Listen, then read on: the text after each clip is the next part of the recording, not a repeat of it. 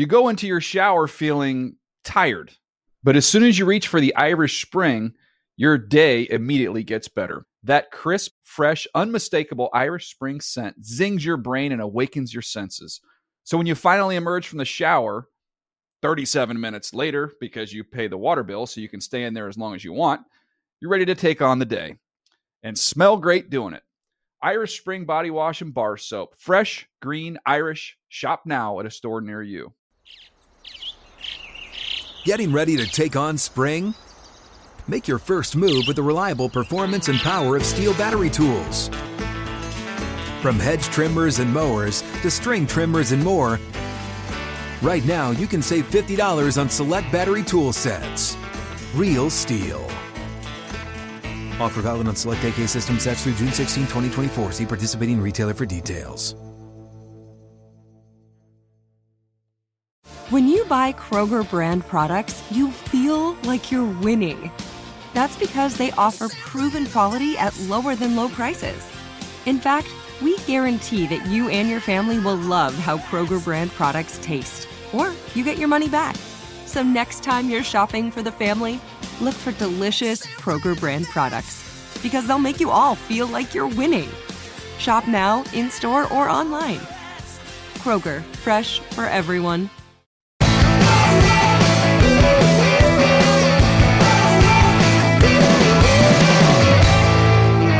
Hi, and welcome to the official Good Morning Football podcast. I'm Will Selva, and here are the best moments from this week so far at the breakfast table. Week 9 kept the action coming from a preview of a possible NFC Championship game to the Rodgers Brady sequel we've been waiting for since 2014. Let's find out what the breakfast table thought about some of the biggest games from Week 9. Let's start with the Packers and the Patriots from just last night. What is the one thing that you sort of took away immediately after that game, Nate? Well, we're looking at these highlights and we want to use the word GOAT. Is it Drew Brees? Is it Tom Brady? Is it Aaron Rodgers? GOAT, GOAT, GOAT. And I feel like when it comes to Bill Belichick, let's go G COAT, Greatest coach of all time. Okay. Going into this game, they don't have Sony Michel, They don't have Rob Gronkowski. Yeah. And they still piece together a beautiful game plan in whatever way they can. It's almost like walking into a kitchen and knowing that you need to go shopping, but saying, I'm about to make the most delicious meal I can, and everybody loves it. That's what he did. Cordarrelle Patterson stands out to me. All of a sudden, I'm watching this game, and he's playing running back, and not just playing running back, but playing running back at a high level. Now, here's the thing you may think, well, he's an athlete, Nate. He plays wide receiver, he's a returner, he can do it all. That's true. But you know how many times they had to put Cordarrelle Patterson in the backfield at practice just so he can run the right place? There was no hiccups. Mm. There were no mistakes. Sweet, there were no man. botched handoffs. That means that they had, had this planned all year, and at the perfect time, they put him back there, and he was running through these holes as if he is playing running back for this team for the last couple years. That right there is impressive to me and tells me about the preparation moving forward. G Coach, greatest coach of all time. Patterson played 13 offensive snaps and touched the ball on 12 of them. Oh, I cool. love that. Right? You'd think he played 90 snaps. Right. 11 rushes, 61 yards, and a TD. That's efficiency for a guy who was known as a wide receiver bust and just a returner. I'll add on to your Bill Belichick because it's what he does on the field, but what he's involved in off the field as well. Him, Nick Caserio, the front office, all of those guys in making a trade for Josh Gordon for a fifth round pick. Twitter's going crazy yesterday because Gordon finally breaks out. He's got yeah. the 130 yards. He's got the big touchdown, a 55 yard touchdown at that. We're taking a look at it right now. He now has 100 or more yards in two of the last three games. How, everyone's saying, how did we let this happen? How could we let the Patriots get this sort of player? He's out there. He's not being a distraction. He scores a touchdown and is doing the shoot in the end zone. He's celebrating. He looks good, feels good, and this team feels a little bit different with Josh Gordon on the squad. So that was my big takeaway, adding an element of that course. they really didn't have before they finally. Uh, pulled the trigger and trade for him. It's funny. This game was goat versus goat, right? And to me, the guy who stood out for me is a name that probably no one knows. It's not G O A T. It's G U Y. I thought Lawrence Guy's play was the game changer and the true turning point of this one.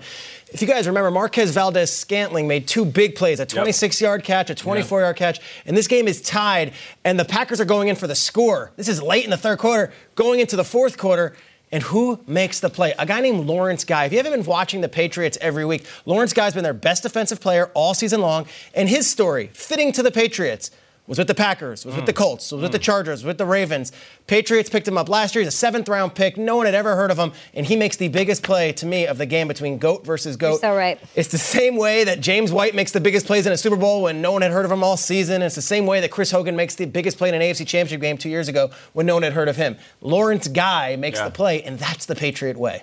The Lawrence fact, guy. The fact that he was pursuing down that guy. deep down the field, a big boy running, that right there says a lot about who he is in the Patriots. It's literally the next guy up. I mean, it's unbelievable. It's like they're laughing at us. You know what I mean? Um, you know who's not laughing this morning? I, I have to, I have to keep it 100. Uh, is the Packers fans. And if I'm waking up this morning as a Packers fan, I'm just worried about these three words being attached to Aaron Rodgers, which are never going back. I'm worried, and I don't mean this season. This, I mean ever. I mean it's it's time to talk about this because I feel like the whole joke about Marino never getting a Super Bowl is sort of like Rodgers only getting one. You know what I mean? We're we're people who are like, if I hope you enjoyed the Super Bowl 45. If you're a Packers fan, I hope you bought the video and the commemorative coin and everything because that might be the one. I'm thinking we won the, the quarterback Powerball. We're the billion dollar winner, and we've only been one time. And I just don't look at this team as like, how are they getting there? How are they going to? The Vikings and Bears aren't going anywhere. The Rams, the Eagles, the Panthers, the Saints. How are we, the Packers, getting through that grind? Because Rodgers' contract is massive. I don't know if Charles Woods is necessarily come showing up as a free agent. We got an old tight end. We got one really good wide receiver. What about the Packers, other than their great quarterback, says Super Bowl team? I don't see it. Yeah. You see a bottle of wine and it reaches, gets better and better, and then it reaches its peak years, the peak years, and then it starts to fall off. Aaron Rodgers is in the peak years. He has been for five years. He has been for a few more. Drink the thing, or it's going to fall off the ask you, shelf. Are we as a chug media? Yeah. Are we a national? Are we? Are we Aaron Rodgers apologists? At some point, does it, do we say to Rodgers, "Hey, s- you got maybe you should win this game. Maybe it should have been you. Maybe you should find a way." I think that, and then I see a big Aaron Jones fumble down the stretch when they're going to take the lead. I, I don't see Rodgers losing games. He just doesn't do it. And I just feel like it's help. And maybe it's McCarthy, and they're going to have some business I will him say, I didn't like waking up this morning and seeing Aaron Rodgers trending instead of Tom Brady and the Mm-hmm. Patriots. They won. They've won six straight, and like that, it was Aaron Rodgers that was trending with all this conversation about that and his legacy, which we will discuss more on Good Morning Football Yeah. just ahead. Cam and company sitting at six and two. But there's some key matchups. You got the Saints in weeks 15 and week 17. Uh, thank you, scheduling Yeah. people. The scheduling gods. I Howard like Katz. that. What's that about? I mean, the Saints famously beat them how many times last year? they beat them three times. last year. Three times Right. last year. So we're excited to see that, of course. But let's chew on this right now. What is it that is making the Panthers so good on both sides of the ball? They're only one game back from the Saints, and I feel like they could definitely make some waves in the NFC. Well, it starts with the franchise guy, Cam Newton. He's playing at a high level. Last year, he was a little banged up going into the season, and he kind of caught fire towards the middle of the year. And by the end of the season, we were talking about the Panthers as being one of the hottest teams. This year, he comes into the season healthy. He has the host of his guys that are there, the skill players, the running backs, and he can make every throw in the book. I think it's a very underrated part of his game because when he's not on, you say, well, he's a little unorthodox with the way he delivers the ball. Sometimes he's off balance. No, he's just that strong that he can sit back and throw off his back leg. He can throw opposite direction when he's facing one direction, and he can deliver the ball in any window that he sees fit. And the offense is tailored around not just his arm, his strength, his athletic ability, but also the skill players. The creativity within his office is as good as his post-game outfits. So for me, I'm looking at Cam Newton and what he brings to the table, and I think we're not talking about him enough. We talk about all these other quarterbacks. 'cause like I say all the time, it's fast food football. You're we right. eat one meal and we want the mm-hmm. next. How about we appreciate a guy that's done it before, a former MVP of this league, and right now playing at a high level? playing great. And the Saints are this te- are these teams that you know you can't beat the Saints and Chiefs at home. They don't. Mm-hmm. Do you know who has the longest home game winning oh, streak? Who's that? The? Panthers have won 10 straight. Really? Keep pounding. They keep pounding. The Panthers get the job done. And I'll tell you this, you know, there's a lot of acquisitions in the league this season. We've seen the trade deadline come and go. I think Eric Reid might have been the best acquisition mm. in all of football this season. He played through a shoulder sprain yesterday, got the game ball, had the first interception, set the momentum going, and then it got out of control. And afterwards, he talked openly about his own story and obviously the way he's affecting the team and Kaepernick. Like he's mm-hmm. talking. Mm-hmm. right. There was this thought that you put Eric Reid in a rost on a, in a locker room, mm-hmm. it's going to combust. and poison to it's the locker poison. He's going to talk about the national anthem, whatever. They put Eric Reid in the middle of the American South. Talk in about it. Carolina. Talk about it, Shrey. Playing for a guy, Ron Rivera, who's a military man. Talk about and it. Eric Reid is oh. playing as well as any safety in the NFL. So kudos to Eric Reid, kudos to the Panthers organization, and kudos to that team that keeps on Yeah. pounding quietly. You're right. We don't Yeah. talk about the Panthers a lot. They're right on the Saints' heels. I like the Saints, and I'm scared. I'm. T- I don't want to see the Panthers. I'm mm-hmm. scared to. I'm. Uh-uh. They are so stout, and everybody's sort of stepping up. You have veterans like Cam Newton, Greg Olsen out yeah. there doing his thing. But I want to focus on two young cats who I think are bringing the energy. Christian McCaffrey aside, last year I was so excited about Curtis Samuel's rookie season. I. I kept thinking 750 on the ground, 750 through the air. He did that his senior year in college, and I can't wait to see what he's doing because he's being overshadowed by a first rounder named Christian McCaffrey. Injuries took him out of the game. They took him out of that possibility. He's missed 13 out of 24 games in his career, but here he is, a breakout game. He's had a couple really nice moments so far this season, but he scored on the ground, he scored through the air. He's doing exactly what we thought he'd be doing. And if he's stepping up alongside Christian McCaffrey, who looks unstoppable That's out awesome. there, this team is legit scary. The other young guy I want to talk about, we had DeAngelo Hall on our show on Friday. We also had Mike Adams on as a guest, veteran, of course, for the Panthers defense. DeAngelo Hall was like, we got to ask him about Donte Jackson. We have to we have to wedge a question in there. It was important to him because he, he's a special player, yeah. and that's exactly what Mike Adams said. Special, special player. So when I'm watching football yesterday, all I'm doing is let me ask you what this Donte Jackson's talking about. He has four interceptions that is tied for the league lead, and of course he has the game-sealing pick yesterday to get the win off of Fitz. Fitz throws interceptions, and Donte Jackson catches them. He's now allowing the what is it, the fifth? Fifth lowest passer mm. rating against, not among rookie cornerbacks, among all cornerbacks. It's incredible. Yeah. So much to be scared about. We're all talking about being scared of the Panthers and Jackson and McCaffrey. Cam's throws, obviously, the defense. For me, it's very simple. The litmus test for Carolina is so simple. It's just what's Cam's vibe? What is his body language? When he starts to do the celebrations, yeah. you start to see 2016. Cam is so mercurial in terms of his emotions that when he's down, he's down, when he's up, he's up. As it pertains to the relationship with his new coordinator, North, Norv Turner, which Peter was all over in the offseason, how's it going? How's that relationship going? Are they getting along? Are they busting each other's chops? Watch the postgame. What's up, coach? What's up, baby? Um, how you feel? I feel all right. You know what I'm saying? It's going to be a good game today, all right? You know, stay focused, all right? Boom. Then when I score a touchdown, it's, oh, I love it. So, so that's it. That's what I'm scared of. You can know any highlight. I'm scared of Cam being so happy. Talk about it. Really? And so comfortable that he's doing impressions. You don't even talk about the outfit. I also appreciate the deep cut. Like everybody does a Walken yeah. and a Schwarzenegger. A Norv Turner. There's probably young people watching who are like, who's Norv Turner? what does he talk like? I don't remember him from any stage of his career. I'm picturing an audience of like Rivers and Aikman like loving that, loving but no one else. Way back from the Dallas days. What's up, baby? If Cam is having that good of a time with this odd couple coordinator, watch the hell out, baby. You know what that, you know what that reminds me of? a bully holding a little kid's head while he's smiling.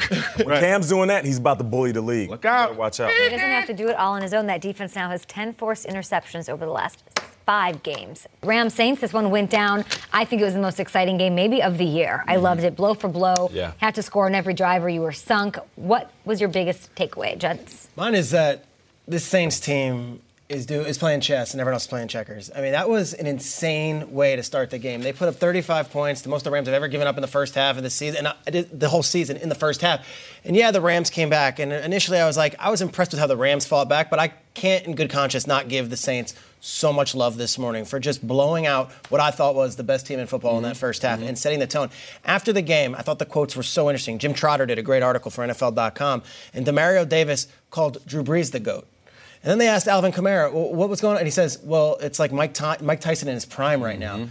The Saints players view Drew Brees like mm. he's in some sort of zone right now that we don't hear at the table necessarily talk about. Yeah. He is so dialed in that while we're talking Patrick Mahomes and Jared Goff and we're going nuts about what Rodgers and Brady did last night, Brees is having one of those years. I just think the Saints at home – I know they lost week one to the Buccaneers. I think this is a totally different team. They're unbeatable, mm-hmm. and Drew mm-hmm. Brees might be unstoppable. But with the Rams and how they played, do you think if it was in LA, the Rams win? It's a great question. And I think last night might be the tiebreaker if it does come down to that. It'll so go back to the Dome. If it goes back to LA, you know, the Rams beat the Saints in LA last year. Uh, it's different teams, but man, the Saints, and, and with so much swagger mm-hmm. and so much bravado, it is it is something to behold in that building. And they're the, in the driver's seat now. What do you got? yeah. It, I mean, they got knocked off last year on a fluke miracle play. You know what I mean? Like, I feel like they're coming correct from that.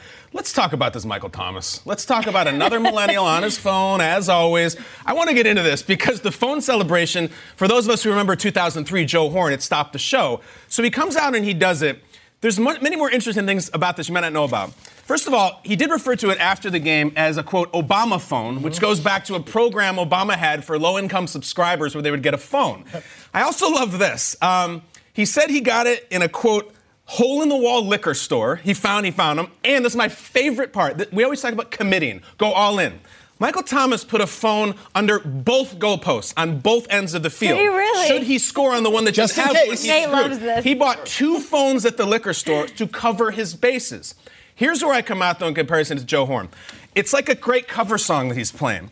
What I wish you would have done is, eh, like all the great covers, you put your own spin on it a little bit. It is very funny that he had the flip phone. However, if he had pulled out a smartphone under there and brought it in and selfied with his teammates and then ah. tweeted the picture in the middle of the game, that pays homage to Horn and makes it his own, and it would give that Ellen Oscars selfie a run for its money and most retweeted thing ever. We've It's been waiting thing I for think a missing. selfie. We've been waiting for it, and listen. I don't know. I expect he, he'll probably get fined. Joe Horn got fined thirty thousand dollars in two thousand. It was his second infraction, though. Second the first infraction. one would have been half that, which is Here's what we're thing. expecting him to. The only thing I didn't like about Horns, as we're watching it here, Aaron Brooks, hello. Aaron Brooks, we love you. Horn gets out and he kind of just fakes like he's dialing. He doesn't really call someone. The TO pen was so beautiful because it had a beginning, middle, and an end. He had a plan, he signed it, he handed it to someone. Horn gets it out and then he, he mocks like he's doing a fake phone call, which always felt really flat to me. It's why I felt he was inferior to TO. I love what Michael Thomas did in a sense because it cracked me up on my couch. I think next time make it your own. Go with the smartphone, selfie it, then it's massive. Joe Horn was the legend for that, though. what would Joe Horn say about this? Shout out you to Joe Horn. celebrate at all there. So for him to do that, I can't even imagine. It was so crazy. taboo. And on top of that, Mike Thomas, he knows he's not supposed to do that. You're not supposed to have props. He's going to get fined, but sometimes you got to get fined to shine. Just like They I get said. penalized and the Rams come right down and score, right? Like, I It love Listen, interesting looking at Payton on the sideline because he was pissed. And if I was, I'd be like, Coach, you had a broom in the. You had a broom. Yeah. You know what I mean? And Like, for what are you people that are- Senior sideline antics. Yeah. We love you. For people that are in their feelings saying, I don't know about that. It's too are there people? Uh, Yeah, oh, but there were. We're doing duck, duck, goose and choreography these days. Right. Really? A guy putting the phone in the. All right. If we'll they lost, it might be a little bit. It's all good. Hey, Mike Thomas, I see you, bro. Um, Who I- shined for you? For me, it's Alvin Kamara. Alvin Kamara had himself a day, and it's because I saw three different types of running backs in him. And I, I, I know people don't like comparing certain guys to players from the past, but check this out right here. This run right here, patience of a 2017 Le'Veon Bell, right? Little hesitation, little vision. He can sit back. He can pick apart the defense, stop his feet, chop, and then go. Great vision, great patience on that. And then the route running, catching out of the backfield. This is Marshall Faulk in 1999. You see the way he chopped his feet? That's a DB right there. Running up on him, getting open, exploding, and then what he always does, jogging to the end zone. And then the power running right here. This is power running like, um, let's just say, a 2018 Todd Gurley. Mm. Just straight downhill. Oftentimes, Todd to get the ball, he's going north and south. So in, one game, I saw Le'Veon Bell, Marshall Faulk, Todd Gurley. And this is a guy who doesn't always get all the shine. This is a guy who shares the backfield with Mark Ingram. This is a guy that isn't really talked about as one of the best in the game. My opinion, Todd Gurley is the best running back in football. Alvin Kamara, Alvin Kamara is grabbing at the back of his jersey right now. And when he gets hot, there's not a lot of people that can keep up with him because he can do it all. He can route up a DB mm-hmm. as a running back. You know how difficult that is? Most running backs can beat a linebacker, can beat a safety.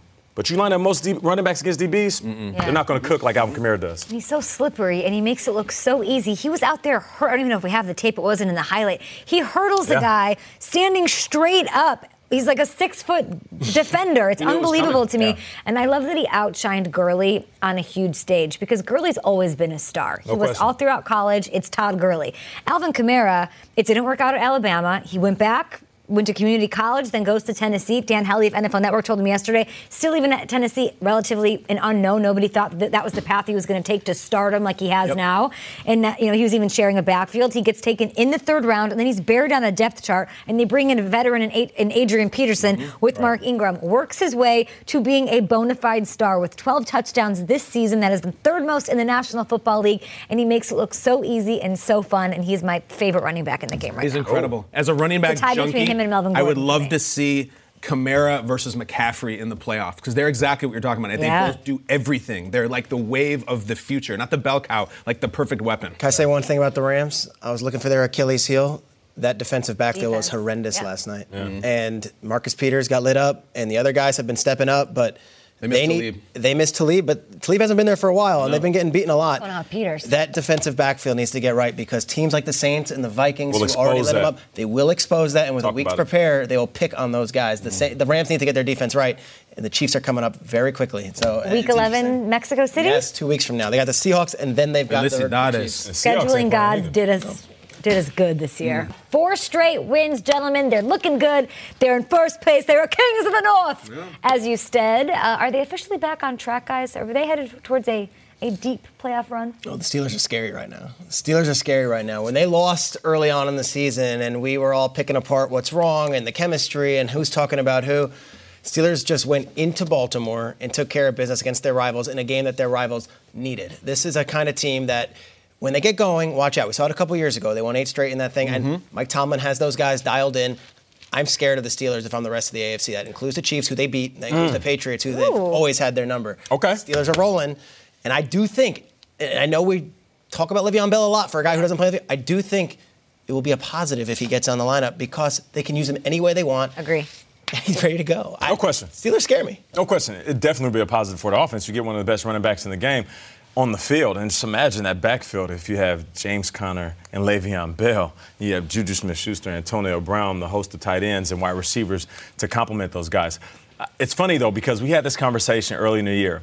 It seemed like things were going south for the Steelers. Le'Veon wasn't there. They didn't have a rhythm. They tied the Browns. And I remember us posing a question here on the show. Do you think it's over for the Steelers, or do you think at some point they'll self correct and get things right? And I don't necessarily remember where we stood, but here they are self correcting and fixing things. And James Conner being the pillar to this offense and the balance to this offense, this team is scary because in the beginning of the season, Antonio Brown didn't even have a rhythm yet. This guy starts running the ball. He puts teams in a position where they have to respect it. At first, they sat back and said, you know what? Let's make sure AB, Juju Smith Schuster, Big Ben don't beat us. We can let James Conner have a game. He's not having a game. Mm-hmm. He's not having a day or a week. My man is having himself a season. Double digit touchdowns, doing it in the air like we're seeing now. I was watching the game, and he did everything that Le'Veon does. Showed the vision, showed the patience, hard nosed runs, dipping his shoulder in the chest of defenders. And then Big Ben scrambled out, and he looked at James as he's, he's right over the middle of the field, and he ad libs a little bit and takes it up and he hits him over the middle. That right there is a running back that knows exactly what this offense is about. So for me, I'm looking at these guys, and yes, to answer your question, Kay, these guys will be in the playoffs. And if they keep getting hot the way they are, they'll be trending upward the rest of the season, and they can smack some teams up in the playoffs. They're for real, and I love, love that you're talking about the adjustments they've sort of made on offense. How about their defense? They mm. started slow, we mm-hmm. know that, but since week five on, they've been the number two ranked defense in the National Football League, including the number one run defense. They're stopping everybody. Hilton being back, of course. TJ Watt, guys, has seven sacks, nine tackles for loss, both top 10 in the league. A huge test for them. I cannot say enough how excited I am for Thursday Night Football. Me too. It is the Steelers and the Panthers who are clicking on all cylinders it's on. offensively. When it's on, It's on, Kay. Steelers, Panthers, Thursday game. night. Huge game. And there's just something with Pittsburgh, that, something called brand recognition, where you go to the grocery store and you open the cooler, and your eyes just go to the beer, whatever it is that you're into. And there might be better ones, there might be fancier ones, but you've been drinking this one for years, and it's always there for you, and they don't change the formula, whatever it may be. That's the Steelers. They just have brand recognition. They do self correct. You cannot knock them over.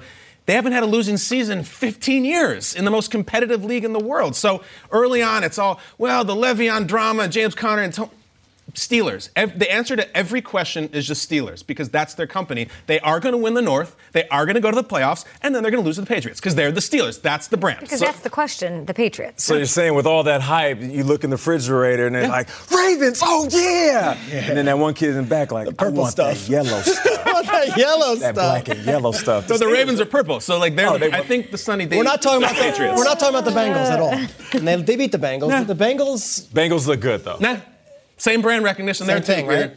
Unless you choose, unless you completely wildly change the brand, it's the Steelers brand, and my eyes go right to it, and I buy it every time. There we go. Enjoy that during this break. Can't wait. Cowboys cannot seem to protect Dak Prescott with the game on the line. He's been sacked 21 times in the second half this season, the most of any quarterback in the league. So Dallas had a bye week. They had a lot of time to get set for this game, and they didn't show up at home under the bright lights. We have to, unfortunately, dish out some blame. Who's to Okay. blame for this loss? And I feel like if I'm looking at it and if I'm a quarterback in the NFL, I want to play for the Cowboys. I want a star running back. He has that. And Zeke Elliott, granted, he's been struggling late in the offensive line, hasn't been great. I want a number one wide receiver, which he now has in Amari Cooper. I want an offensive line that maybe isn't playing as well as they played my rookie year, but that's still good. I just feel like it's getting a little bit harder to make.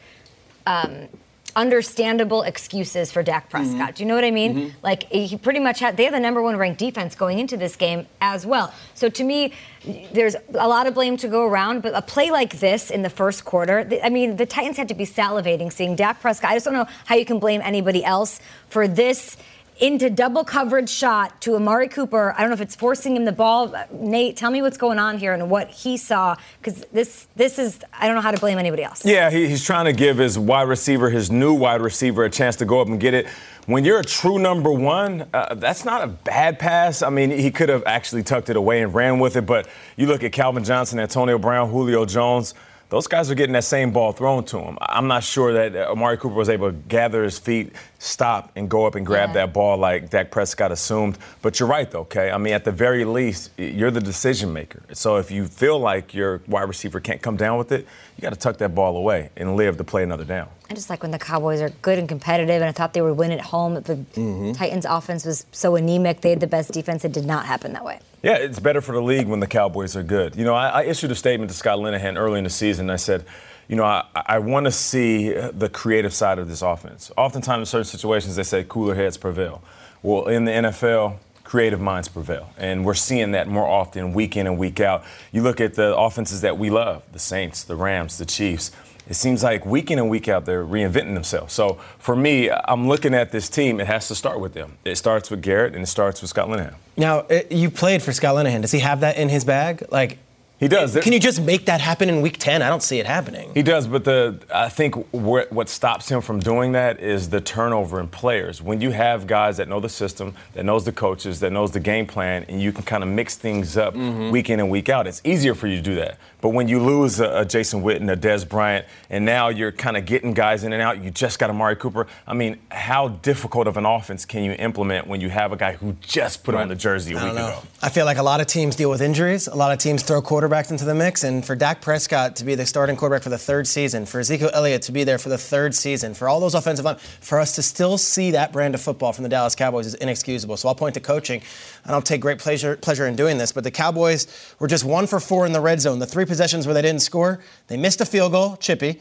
They had an interception that you saw. Kay just showed that Dak Prescott went was completely inexcusable. Any quarterback knows not to throw the ball into double coverage in the red zone like that.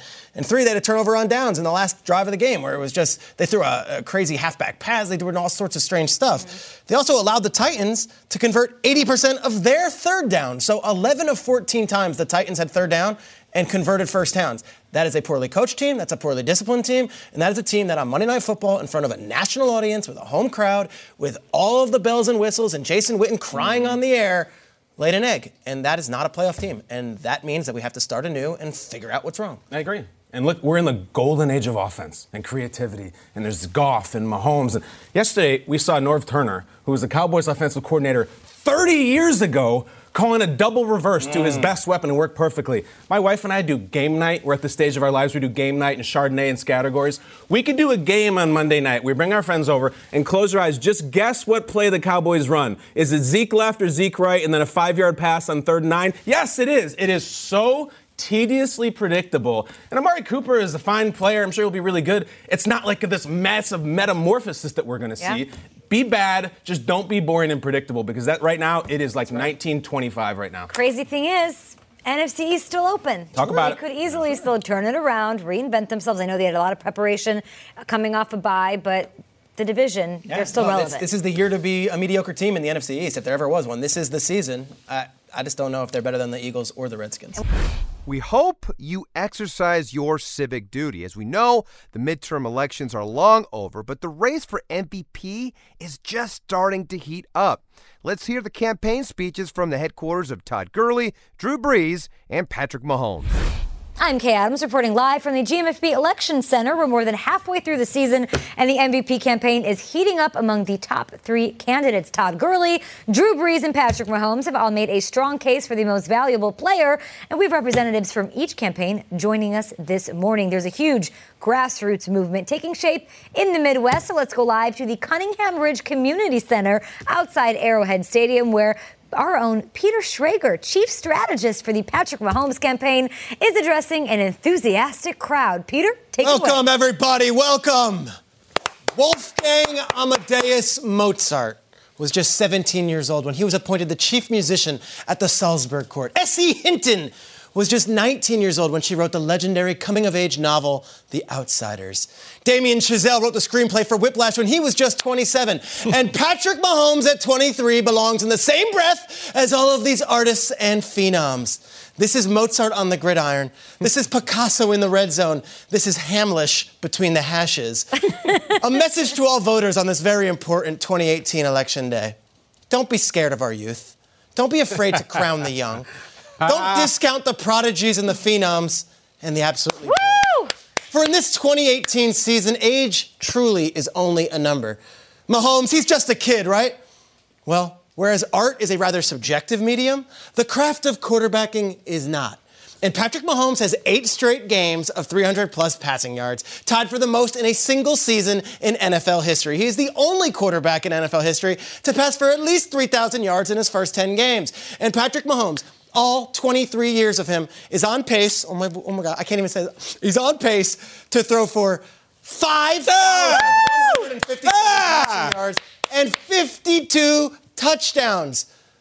Pure numbers, it would just be one of the greatest quarterback seasons anyone has ever had in the 99 year history of the National Football League. but those are just individual accolades. How's his team doing? Well, Kansas City is 8 and 1. They're atop the AFC standings, and their only loss came to the defending conference champions in their building. And oh, in that game, Patrick Mahomes only threw for 352 yards and four touchdowns, threw his team on the back, went toe to toe with the greatest of all time, and had everyone gasping for air afterwards.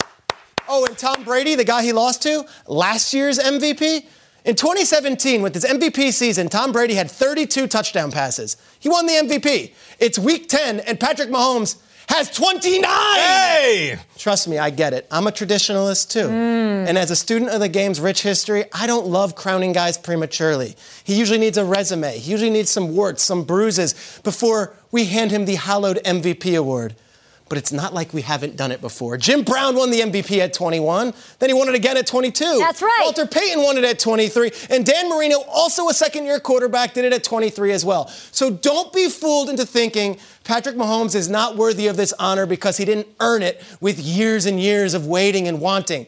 After all, he is undoubtedly the most valuable player in the league in the 2018 season. And in the spirit of Picasso, in the spirit of Mozart, I leave you with this masterpiece in slow motion from Sunday. Oh. Maybe the most beautiful Gorgeous. pass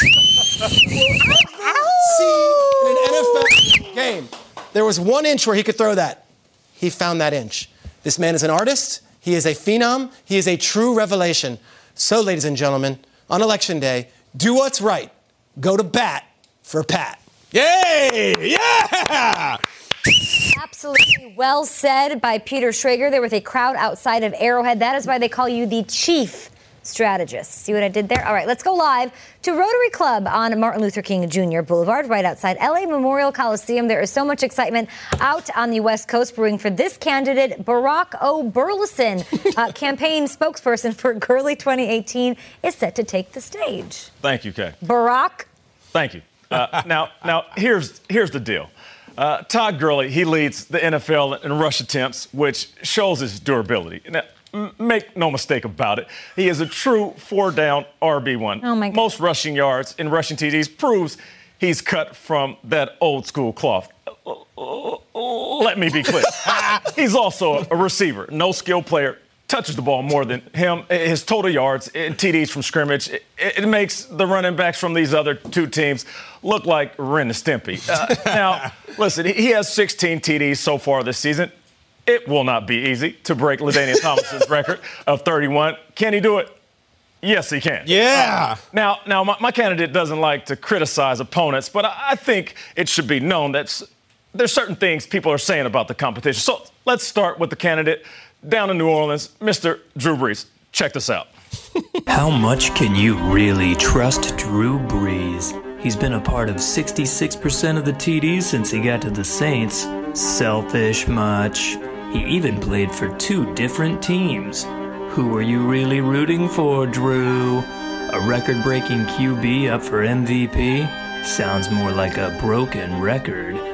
It's time to grab the broom of change and clean up this MVP race. In Todd, we trust. This message has been approved by Todd Gurley for MVP. and, and, and, and, that's just one of the guys trying to say he's better than the candidate, uh, Todd Gurley. Now, listen to word around town about this young guy out in Kansas City. Looking for experience, a workhorse, consistency, then don't look at the QB in Kansas City. Patrick Mahomes has been called elusive.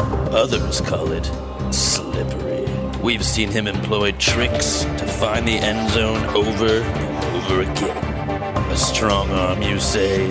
How about a strong supporting cast? 30% of his completions are behind the line of scrimmage. Vote for the guy who gets it done himself. In Todd, we trust. 29 touchdowns, six of those are behind the line of scrimmage. Give me a break. Now, listen, aren't you tired of quarterbacks dominating this war? How about change versus more of the same? So vote for change, vote for Gurley. In Todd, we trust.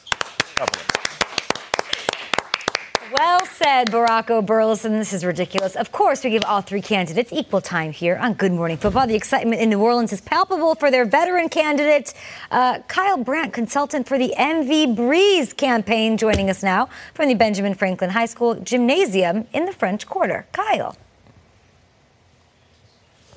Yes, what a beautiful crowd here. We love to see the people. We love to talk about democracy and clearly Burleson inhaled. Today, I speak for a chief that is actually worth hailing. It is my great honor to represent, ladies and gentlemen, the 2018 NFL MVP, Mr. Drew Brees. But first, as you might expect, a word on his alleged opponents.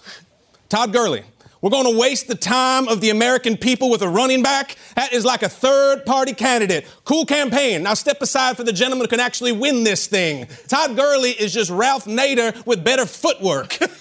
and what, may I ask, is this? What in the hell is this? All that's missing from this image is a flat suit and a mission accomplished banner. My message to the people you do not want a benevolent MVP. No, you want a leader who will punish defenses with impunity and eradicate enemies. Yet I see that clip, and I learn that even with the warm climate, there are snowflakes in Los Angeles. Oh. you know, the White House had a Todd once in the 1860s. She was also part of a play that ended prematurely. Not pretty at all. And then there's Patrick Mahomes textbook fresh faced candidate that is just a rep for the political machine. Because you see, Mr. Mahomes is a liar. He is a liar. Classic politician who cannot keep campaign promises. The people were promised deep balls. Mr. Mahomes promised the American people that he can throw the ball 80 yards. Has he even thrown one 80 feet? Because 13 of his 29 touchdowns have been thrown within five yards of the line of scrimmage. I'm not sure where you come out politically, but I look at Mahomes' team, weak on defense, no big bombs. I guess the league has a lefty quarterback after all. Drew Brees, however, is a man in the center, a man of faith, represents saints, and who has witnessed miracles. An American dream raised in the South, educated in the Midwest, five terms on the West Coast, and now a luminary on the Gulf Coast. Take Drew Brees off the Saints, they still have bags on their heads. You take Mahomes off the Chiefs, Alex Smith still has them in the playoffs. What's the dang difference? And in this era, of all things, we look to family. We look to family. These are the Brees children. I believe their names are Dalen, Balin, Waylon, and Kalen. Notice there's no Phelan and no Palin because we're all winners in the Brees family, just like their daddy. Do Mr. Brees' opponents even have children? No, they are children. The perfect quarterback, the perfect MVP, the only blemish on the face of this candidate is an actual blemish on the face of this candidate. And we urge you to come and join Team Brees on this journey. Because we're going to Cincinnati and to Pittsburgh and to Tampa and Carolina, and then we're going to Atlanta to take back the Lombardi. Yeah! On election day, you ask who dat? I say Drew dat, and I approve this message. Ah! God bless America. Drew Fine speech. Dat. Fine speech. Fine speech. Well done. Guys are terrible at taking care of their health. Whether it's a knee injury, bad back, or something way worse, guys are usually more comfortable rubbing some dirt on it than seeing a doctor. The same is true for erectile dysfunction. Studies show 70% of guys who experience ED don't get treated for it. Thankfully, Roman created an easy way to get checked out by a doctor and get treated for ED online. Roman is a one stop shop where licensed U.S. physicians can diagnose ED and ship medication right to your door. With Roman, there are no waiting rooms, awkward face to face conversations, or uncomfortable trips to the pharmacy. All you have to do is visit getroman.com slash good morning, fill out a brief medical onboarding, chat with a doctor, and get FDA approved ED meds delivered to your door in discreet, unmarked packaging. Erectile dysfunction is a problem that most guys don't tackle, but with Roman, it's easy to take care of. For a free online visit, go to getroman.com slash good morning. That's getroman.com slash good morning for a free online visit. All of them giving compelling arguments to vote for their candidate. Now, the league is full of personalities who don't usually get the run they deserve, and that's where Good Morning Football always comes in. Let's find out the stories we should have been paying attention to with this week's underappreciated storylines.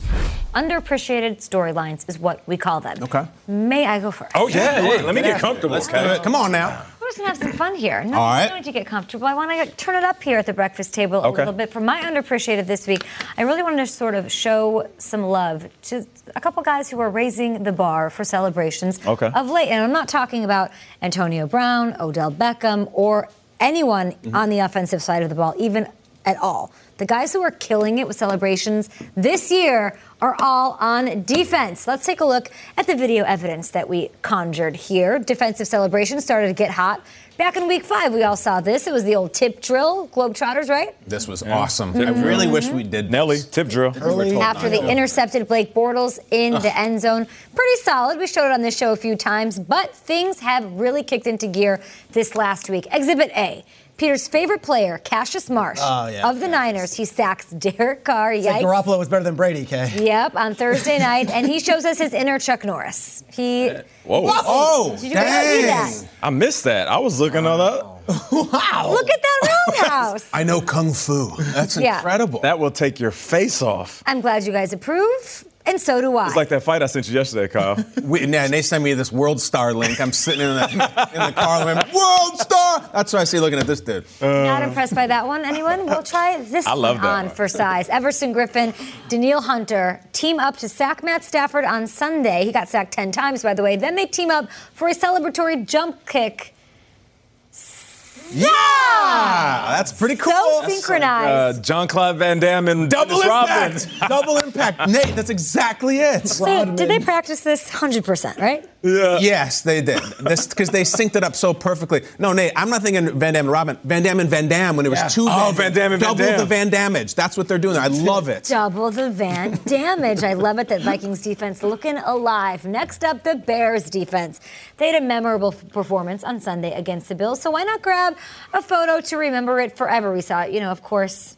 The Saints did this last Yeah. year, but it's Eddie Jackson, the rest of the Windy City defense, feeling some kind of way to pose for cameras like they've been there before. I'm loving all of that. Finally, how about a defensive player, guys, paying homage to one of our favorite celebrations from an offensive player? We saw it. We have to show it again so we can move on Go to on. Week 10. It's Kevin Byard picking off Dak Prescott with an running so irresponsible throw, and he runs all the way to the star and does his best to impersonate Oh, it. that's so so good. it's kind of wild. I showed you guys all of that to say this. Hey, you, offensive players out there, step it up. Step it up, guys. Let's go. The defenses are lapping you They're guys. lapping. Think- Right. Think of an offensive celebration that's like, you're like, oh, that was really good. Other than the Seahawks. They're last year, the ones I think of. The turkey and all that freeze tag. All about the right? defense. Right, duck, duck, gray duck. We, that's the bygone. thing. defense is taking over, and defense. That was years ago, Kyle. It really was. Um, I'm going to talk about a different kind of story. I want to. Um, I I've had a couple. Di- I have had a couple kids, a couple different jobs, and I've, my employers have treated me differently when the babies come in. One time it was just do whatever you need to do, get out of here. It's this is your time, the most special moment ever. And another time it was to paraphrase, well, it's not you having the baby, you know. So you know, take care of it, but uh, we're going to need you back here. I think it really says a lot about a company how they treat people going having babies, women, men, everything. The Green Bay Packers are awesome at it. Let me introduce you to J.K. Scott. If you don't know him, J.K. Scott is the Packers' rookie punter. He is six foot five. Out of the University of Alabama, Tuscaloosa, where he won two national championships. The Packers spent a fifth round pick on a punter, and yes, Nate, he does look roughly 12 years old. but he's a man when he kicks, and he's clearly a man taking care of his family. Because here's the deal JK's wife, Sydney, was heavily pregnant to this minute, by the way, but last week for their road trip in New England. So much so that she was having minor contractions. So what do you do? Oh. You got to get on the plane. Packers drafted me. I got to go. I'm the punter. Not only did he go, the, what the Packers did for him should be a, an example to every, not only every team, every other company in the world. They decided we're going to get your own plane on stamp, not the team plane. We're going to have a plane for you. Should while we're in Massachusetts, your wife called, that's your plane. We're going to fly you home. Stop. Not only that, they even took the extra step. They had two extra rock- roster spots because of Ha Ha Clinton-Dix and Ty Montgomery. They signed another punter just in, case Jake has to leave. They signed Drew Kaser from the Chargers, brought him in for a, on like an alert five, like Maverick, to go up in case JK needed to go home. That's amazing. It's an amazing thing they did. Brian Gutekunst, the GM, this is J.K. Scott saying, Brian pulled me aside. Remember, this ain't Aaron Rodgers, all right? This is not Rookie punter. No, this is not Clay. This is a rookie punter. He says Brian pulled me aside and was ta- talking to me, talking to me, caring to me about my baby and my wife. It was so cool they would do that for me. Everybody was ready if the baby came. It's an unbelievable thing. A jet. Like he's an elected official, a rookie punter. He spends the whole weekend on the phone, just nervous as hell, talking to Sydney, talking to Sydney. The baby doesn't come. Yeah. They make it home, say, Drew Kaser never punts. There's stories going on of a very reputable media outlet saying, we're not sure why the Packers are signing a second punter. Something doesn't seem right here. Turns out they were just doing it to make him comfortable. He goes out in the game, punts five times for 42 yards, hell of a hang time, coffin Wow. cornered one, was fantastic. Where's so the baby? Say, the baby hasn't come yet. Okay. They're going to induce this week. I think they've gone full term, 41 weeks. They're going to induce this week. But I just want to say to the Scott family and to the Packers, that's how you handle things. Very complicated situation in season. We've seen it come up before. And I would just, my advice to JK would be like, congratulations. Probably want to stay up by the shoulders. That's my only advice I would have. I went down by the action. Let's just say I didn't have a lot of hang time. All right, that was my coffin corner. You know, it's to each his own, but that wasn't mine. And I would represent. I would. I would uh, direct you to maybe as names like Gudakun Scott. I think would Just be a give good name as the thank Gudakun. you. Gudakun Scott. You call him Goody. I like Kyle, that. I've met your wife. You did outkick your coverage, my friend. Yeah, I know. And uh, Peter, special teams reference. Look at you. Unbelievable. Thank you for saying that, right? Got to stay outside that halo, though. Stay outside that halo. That's it. World War III. We don't want that. No, no, no. But congratulations to the Packers and to the Scotts. What happened to the other? It's a beautiful punter? thing. He was released. Oh, he came in. sad. I mean, he's kind of the loser in this story. I was gonna say. Drew Kaser, shout out to you too. He's the underappreciated within the underappreciated. Yes. Drew Kaser. Next week, I hope the you get story a on job. Kaser. They flew him from LA all the way to New England. He was ready, and then he's like, "Let's get that you baby." You see going. the goats. Yeah, let me put some things on tape. Baby didn't come. Sorry. Maybe name him Kaser Scott. Talking about companies right. handling people being pregnant, I'm fully ready for him to tell us he's having another baby tomorrow. Well, I'm glad you brought that up. No, no, no, no, no, no, no. no. In fact, I'm doing just the opposite medicinally. Okie dokie. And on that note, yep. Peter, it's time for you to add yours. Thank you, Kay. Yesterday I waxed poetic on the Kansas City Chiefs. I'm going to go with their division rival today, the L.A. Chargers. Ooh. The Chargers are six and two. They are winners of 5 straight games. That's great in itself. But the fans outside of Laguna Beach and Carson and Marina Del Rey know just how insane the Chargers' current road trip has been. When the Bolts played Denver in the StubHub Center in Week 11, it will mark 41 days hmm. between games in their home stadium. I repeat, 41 days between games in mm. their home stadium. And it's not like they've been playing games in their backyard or just in the division. Just how insane is this current road trip that they're on? Well, they have been to Cleveland. They stayed there for five days. They then flew to London, flew 15 hours back to California, immediately went on the bye, then went to Seattle, and they are me now headed to Oakland mm. this weekend. So I reached out to my guys, Josh and Brock, in the Chargers PR department. I Oh, said, go. guys, let's do a little math. What do we got here?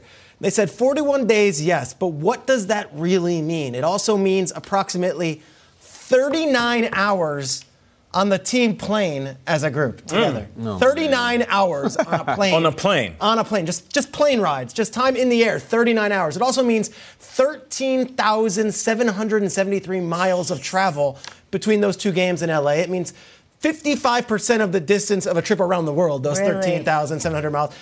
You can go to the moon. 5% of your trip to the moon is 13,000. That's true? That's true. I did the math. My They kick you up to platinum? Oh, you should see Brock in the this Chargers PR Brock was department. doing? Brock Really? is just, yeah, he's cranking numbers. Oh, way to go, Brock. The crazy thing, though, is despite having over 22 nights in the hotels together, Yikes.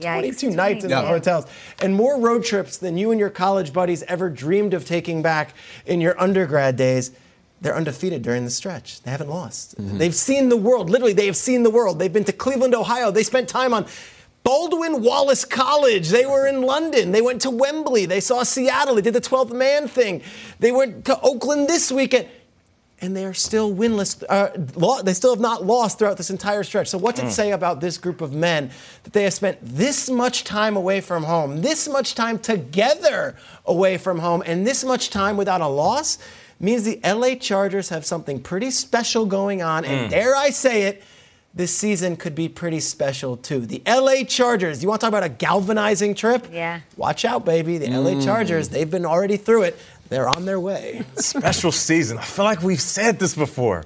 Six and two, Nate. I feel like we've been down this road before. Six and two. Not making a joke either. Isn't Rivers also commuting Yeah. on top of that? Yes. So there's that travel, Yes. and I mean that's nuts, man. 13,773 miles just on the plane that they have traveled together in the last six weeks. And they're balling out. And they're pulling out. Shout out to the Char- big dude energy, BDE Yeah. is what they That's what always they say, Nate. Shout out to the Chargers. Pete and I, the science guy. Thanks Yeah. for breaking it down, man. My man Brock. All right, um, now let's get to it. Now, we all love to see an old face in a new place, right? Khalil Mack, he's been killing it with the Bears. Kirk Cousins, um, he's been leading the Vikings to victory after victory. Even new coaches like Nagy and Vrabel, they have been succeeding under the spotlight in new places. But there are two players who changed rosters just last week who had a whole less lot time to prepare and still were able to thrive on the field. All right, let's start off with Amari Cooper, right? He was traded for a first round pick. First game with the Cowboys Monday Night Football. What did he do? He hauled in five catches for 58 yards and a TD. He didn't get the win, but he made an immediate impact right out the gates. Mm-hmm. Then there was Demaryius Thomas, right? Let's stir this thing up. Traded from the Broncos, facing his team the next week, right? Revenge game better than Kill Bill, John Wick, and old boy. Three targets, three receptions, 61 yards. Not to mention him and his Houston boys, they got that dub over Thomas's former squad. Now listen, I tell you all that. I tell you all that to tell you this: it's not easy to pick up a playbook and fit right in. I went from a system where it was based on purely numbers, going to another system where it was specific vernacular. The same play, numbers versus wordplay. Some playbooks, you pick it up right out the gates, it look like straight up hieroglyphics. And I am not exaggerating with it. You can open it up and you don't know exactly what you're looking at because your mind is stuck on everything you've already learned.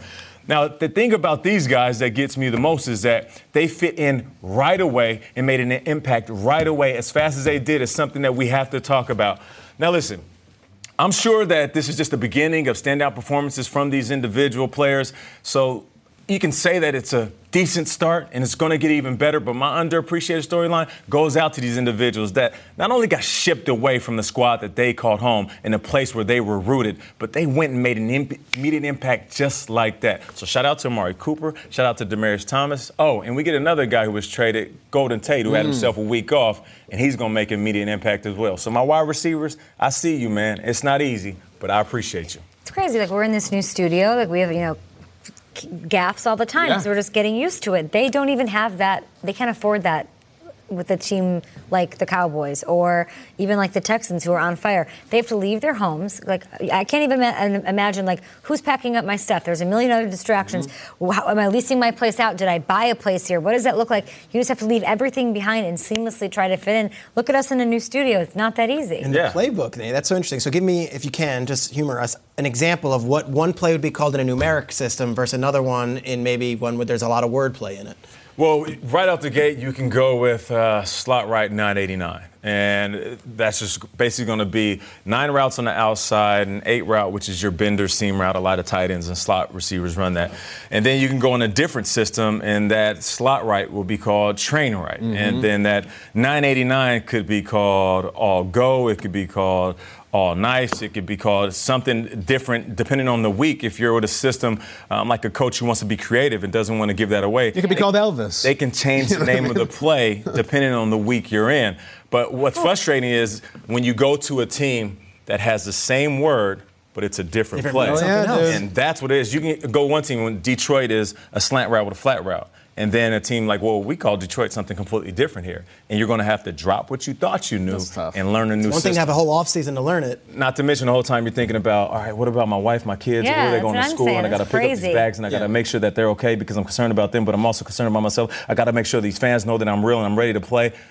Oh, I got to play football and score touchdowns. Yeah, against my old team. Yeah. Right? They just got rid of me in my How same town. team help you in that quickly? Like, are they finding you a new place to live? Are they? Is that what happens? Everybody They're does, like yeah. just- That- that's- everyone kind of comes to The NFL together. provides a concierge service, and then there's people That's within the awesome. organization to help you as well. Thanks for tuning in to the Good Morning Football Podcast. Make sure to subscribe on all our channels and come back tomorrow for some more fun. So, from all of us here at GMFB, have a good morning and a great day.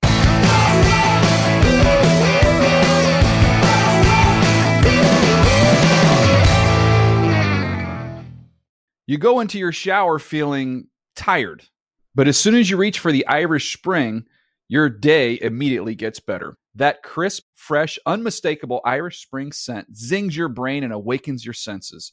So when you finally emerge from the shower, 37 minutes later, because you pay the water bill so you can stay in there as long as you want, you're ready to take on the day and smell great doing it.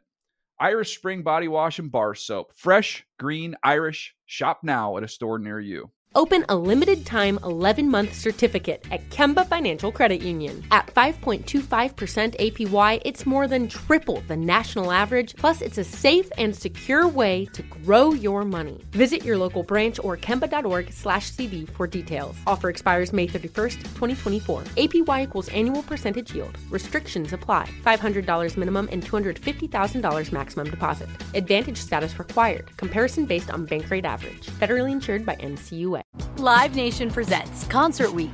Now through May 14th, get $25 tickets to over 5,000 shows. That's up to 75% off a summer full of your favorite artists like 21 Savage, Alanis Morissette, Cage the Elephant, Celeste Barber, Dierks Bentley, Feid, Hootie and the Blowfish, Janet Jackson, Kidz Bop Kids, Meghan Trainor, Peso Pluma, Sarah McLachlan. Get tickets to more than 5,000 summer shows for just $25. Sale now through May 14th. Visit LiveNation.com slash Concert to learn more and plan your summer with Sean Paul, Sum 41, 30 Seconds to Mars, oh, and Two Door Cinema Club.